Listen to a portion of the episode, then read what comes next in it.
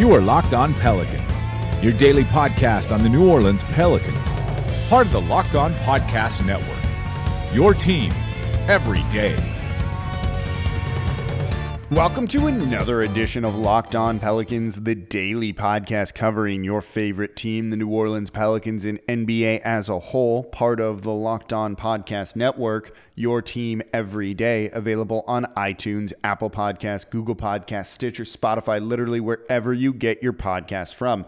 I'm your host, Pelicans Insider, credential member of the media and editor over at lockedonpelicans.com, Jake Madison at NOLA Jake on Twitter, here with you all on this Wednesday midweek edition of Locked On Pelicans and a game day here, not in the Crescent City, but in Sacramento. A big game for the Pelicans as they try and march towards the eighth seed to get into the playoffs. This is a team also vying for in the Sacramento Kings. We'll touch on that in the third segment, get you set for the game tonight. But before we do that, we've got a couple of things to cover. First, ESPN, and I missed this a couple days ago, has their top 25 players under 25. How many Pelicans are on there? Do I like the rankings? We'll take a look at that. And then Nicolo Melli and Zion Williamson. We've talked a lot about Derrick Favors and Zion, but what about Melli and Zion? And what can we learn from that pairing so far this year? So let's dive into it all in today's edition of Locked On Pelicans. So ESPN's top 25 under 25. It's like one of those lists that none of us are ever going to actually get to be on, but would be kind of cool. But you know what? Three of your Pelicans are on there, and that in and of itself is a pretty cool thing to see. You've got uh, Zion Williamson at number two, only behind Luka Doncic, and frankly, I don't really have a complaint about that. Luka is in his second year as a player and is an MVP candidate, like a fringe MVP candidate, not someone who's going to win MVP, but he's certainly kind of in the discussion, which, you know what, frankly, in your second year, pretty cool thing to do. I'm also watching the Orlando Magic Grizzlies game right now, and Terrence Ross just hit a three to put the Magic up five with 43 seconds left to go. Magic are my new favorite team, other than the Pelicans in the moment here. That'll probably change by the end of this. Um, but go Magic as I record this. I'll give you guys obviously an update when it is over here. Um, so yeah, makes sense that Luka's number one. Zion being two, having only played under 20 games in his NBA career, pretty unbelievably cool too. They talk in the article about how rough he is defensively, and he's not good on that side of the ball. That there's a couple of offensive things he needs to work on too, like his handle, like getting two dribble moves, anything like that. But the key with this is he's got a lot of room to grow. And that's okay because he is already this good. If he does one little thing and changes it and improves upon it this off season, he's going to be even better than what he is already. And he's really, really good. The only thing that's been slowing him down right now is not actually hitting a rookie wall. It's teams are defending him differently and it kind of seen him a little bit too. So it's on the other Pelicans to really help him out and to open up his game for him, which we'll talk about in the next segment with Nicolo Melli. The fact that he's this raw and is already this good unbelievable. And that has to make you super excited. Brandon Ingram comes in at nine. That also makes a lot of sense. You know, he's got an unbelievable season going on right now. He's made tremendous strides in his game. He's likely the front runner for most improved player. And frankly, I did the Locked On NBA show today. I co hosted it with Nick Angstadt of Locked On Mavs. And his pick for most improved player was Brandon Ingram. And that's a pretty wide open race, but it seems to be that it will be Brandon Ingram with a lot of guys who are like very well qualified for this. Pascal Siakam, who won it last year, could get it again. You got a guy like Bam Adebayo, who has a similar story to Ingram's this year in making that leap, or a guy like Devonte Graham from Charlotte. All of these guys are really, really good players. And it should be Ingram's to lose. Maybe Duncan Robinson out of Miami, too, I guess could be a name for that. But it's Ingram's to lose. And when you make your game that much more efficient, which he's doing with that three point shooting, going more towards the rim and less of that mid range, though that mid range for him is a very, very good shot, you've got to like what you see. And if he can figure things out with Zion, and again, they haven't played enough games to really be able to figure all of that out. Sky's the limit for him, but an all star at 22 years old, able to lead a team like this, and he did come through in the clutch against the Miami Heat, only a good sign. The final one was Lonzo Ball at 25. We talked a lot about him yesterday in the past couple of days because he's been really good for the past month or so. And ranking him at 25, yeah, that's about right. I don't think he fits on most teams. He fits perfectly here.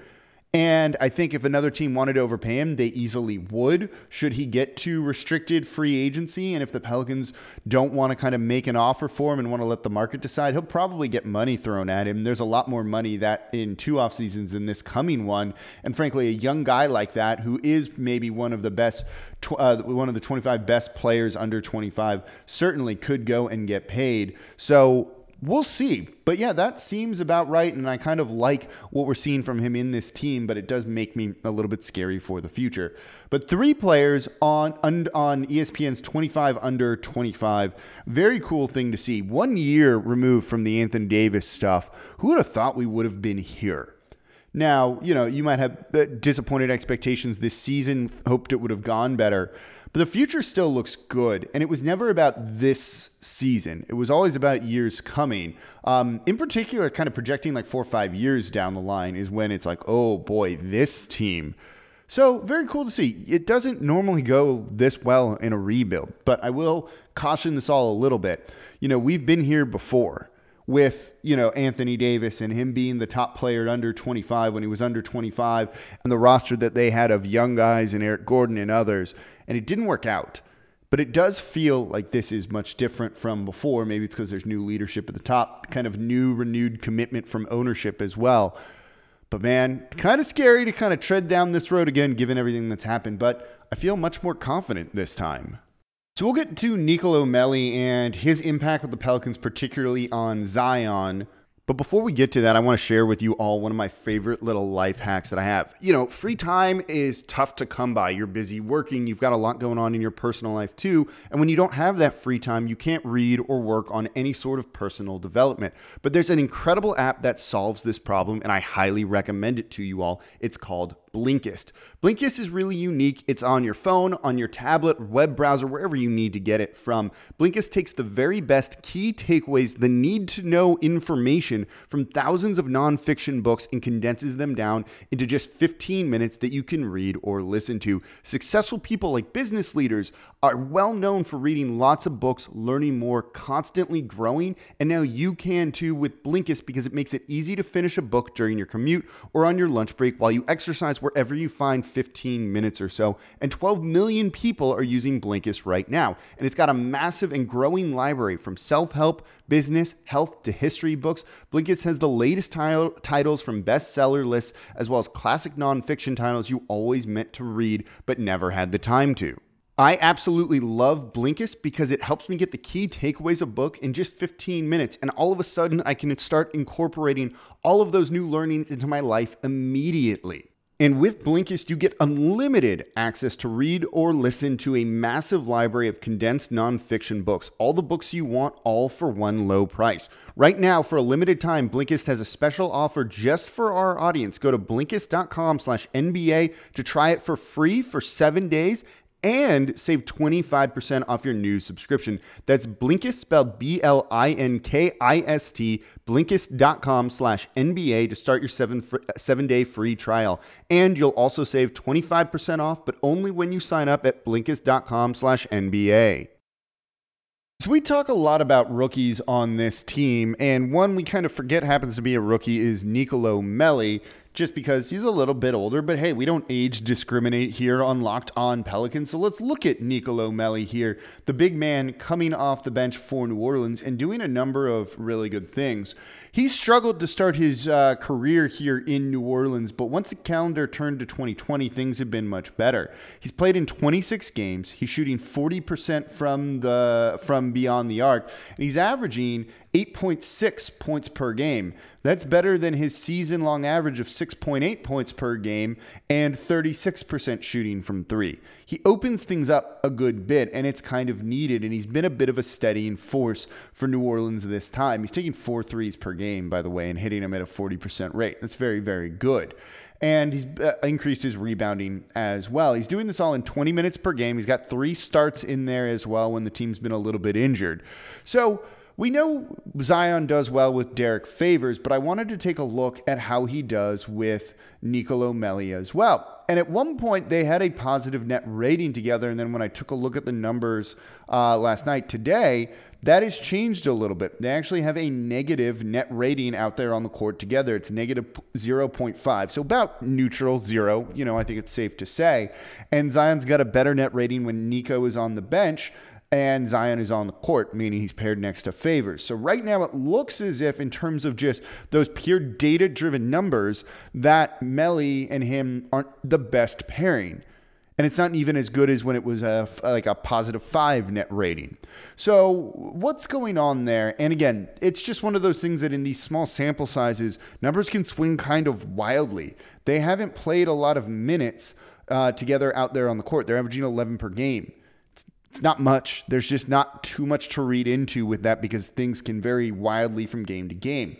One thing that doesn't really vary wildly, though, is looking at Zion's shot profile when Melli's out there on the court, particularly with a team starting to kind of scheme into Zion a little bit more. You've seen the Wolves run zone against him, the Mavs run zone against him, and the Heat run zone against him in an effort to try and take him away. And when you pair him against with Favors, that 2 3 zone can kind of be effective. It makes it really hard for Zion to get the ball inside and try and score in the post like he's been doing in dominant fashion all season long. So when you look at his shot profile, though, with Melli on the court versus Melli not on the court, and I'm doing this per 36 minutes, Zion does a whole lot more damage at the rim. So if you go to shooting by area and do it per 36 minutes, Zion would be taking um, 60 field goal attempts in the restricted area with Melli on the court, and he converts those at 62.7%. When Melli's not on the court for 36 minutes, it's Zion seeing that number drop to 47.6. He shoots it a tad bit better, um, 63.3%, but that's negligible, I think. But the fact is, the restricted area is much more open for Zion when Melli's out there. The eye test tells us this. The numbers tell us this as well. And when you look at Melli off the court, you see Zion taking more threes, kind of drifting a little bit further into the mid range as well. And that's not what you want to see whatsoever from him. You want to see Zion doing this um, with being in the restricted area and trying to score as close as possible. And if you break it down by the, the exact numbers, you're seeing Zion take more field goal attempts less than five feet, so more or less in the paint on things here, um, than he would be if Melli's not on the court. It's 54.9 to 44.6. So you're seeing this from Zion that things open up inside for him with a stretch big. So having a guy like Melli, even if their net rating isn't great together, and that probably has more to do with the defense than than offensively, even though the offensive rating drops when Melli's out there on the court with Zion. I think the spacing and data you're gathering on this is important. A lot of this season, yes, you're trying to make the playoffs. Yes, you want to get in. And by the way, Memphis lost, so hooray, go Magic. You're my new favorite team for today. They want to get as much data on what works around Zion as possible. You don't get a full season of this, so you're kind of condensed on what is useful data and film for you to look at and how you construct a roster around this guy. And very clearly seen that a stretch big next to Zion in the front court with Zion playing the five and going small is something that's effective for Zion.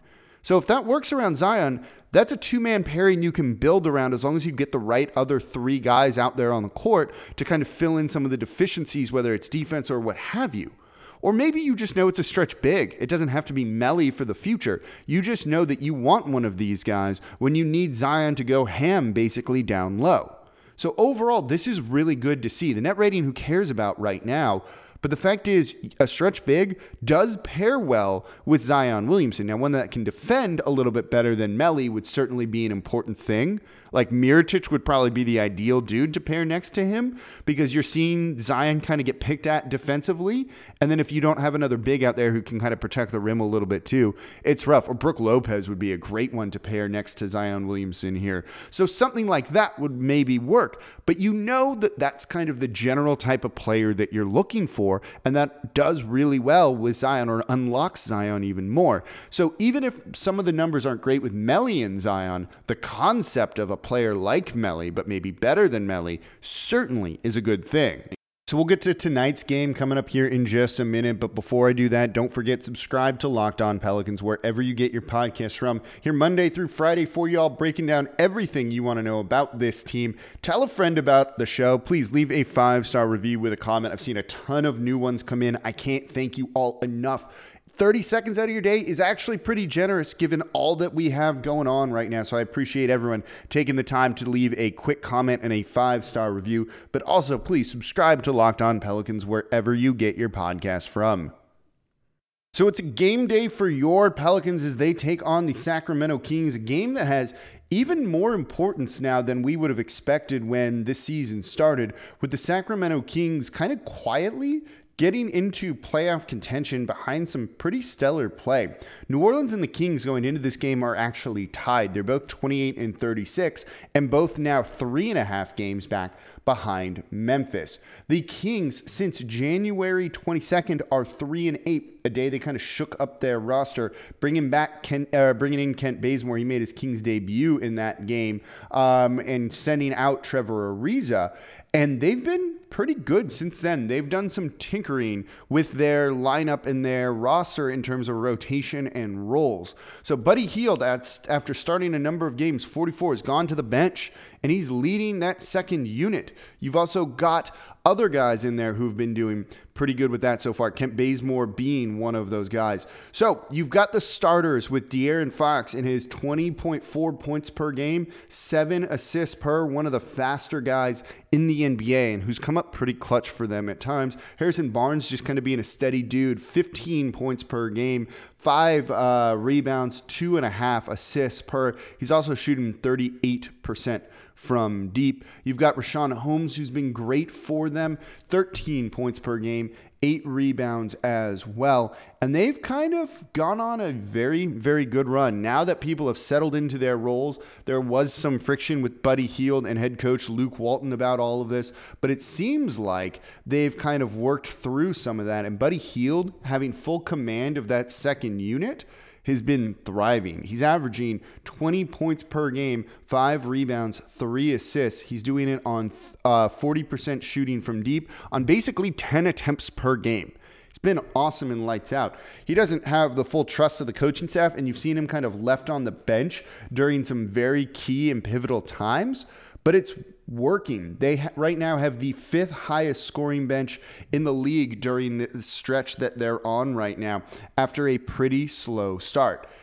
This is going to probably be the key to the game. New Orleans needs to get something from their bench in this one. You're going to need Melli to have a good game. You're going to need Josh Hart to have a good game. You're going to need some quality minutes from Frank Jackson, probably on Buddy Hield, guarding him and trying to shut him down too. And if those guys are giving you very few points or not scoring nearly as or not shooting nearly as well, New Orleans and their starters, which are probably better than the Kings, might be in for a whole lot of trouble in this one. Also, now with the right rotation in the backcourt, this perimeter unit for the Kings is aggressive. They force a lot of turnovers, and we've seen how turnovers are a big problem for New Orleans, and that is not what you want to see whatsoever. This unit pokes the ball loose, gets their arms in the passing lanes, and that alone could beat New Orleans pretty, pretty hard. Uh, the Kings, though, give up a lot of threes. They are going to play against you, and you're going to be able to take threes against them. You're going to be able to make threes against them as well. I think that's something to kind of keep an eye on because they're not the best shooting team. They're not bad, but they're not amazing on the year. They also want to play a little bit slower. So if all of a sudden New Orleans starts to race up and down and score on them, they might uh, kind of panic a little bit, thinking they can't keep up with that scoring load. And that's probably a key way to beating this team. They're a very stout team on the defensive glass, so you're going to need Zion to get some of those second chance points and really just not waste opportunities on offense in this one.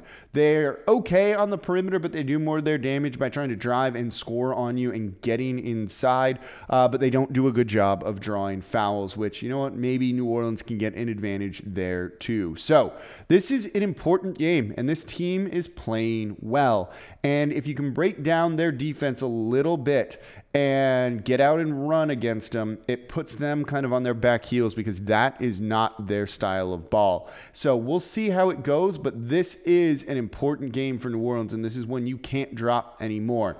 You've you've used up all of those. Every game matters. Basically, Alvin Gentry said it is all playoff games from here on out. So this is going to be a fun one. This is not the Kings of old. They're playing significantly better uh, since the All Star break, since the trade deadline. We're going to see how this one goes, but I cannot wait because meaningful basketball games in March are few and far between here in New Orleans. So I like to see this.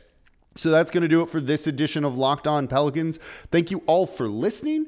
As always, I'm your host, Jake Madison, at NOLA Jake on Twitter. Don't forget, tell your smart device it's fantasy basketball playoff season. You need to know who to drop, who to add to try and get an edge and win your league. And Josh Lloyd, host of Locked On Fantasy Basketball, just tell your smart device to play Locked On Fantasy Basketball. He's got all the advice you need to help you win money and bragging rights over your friends.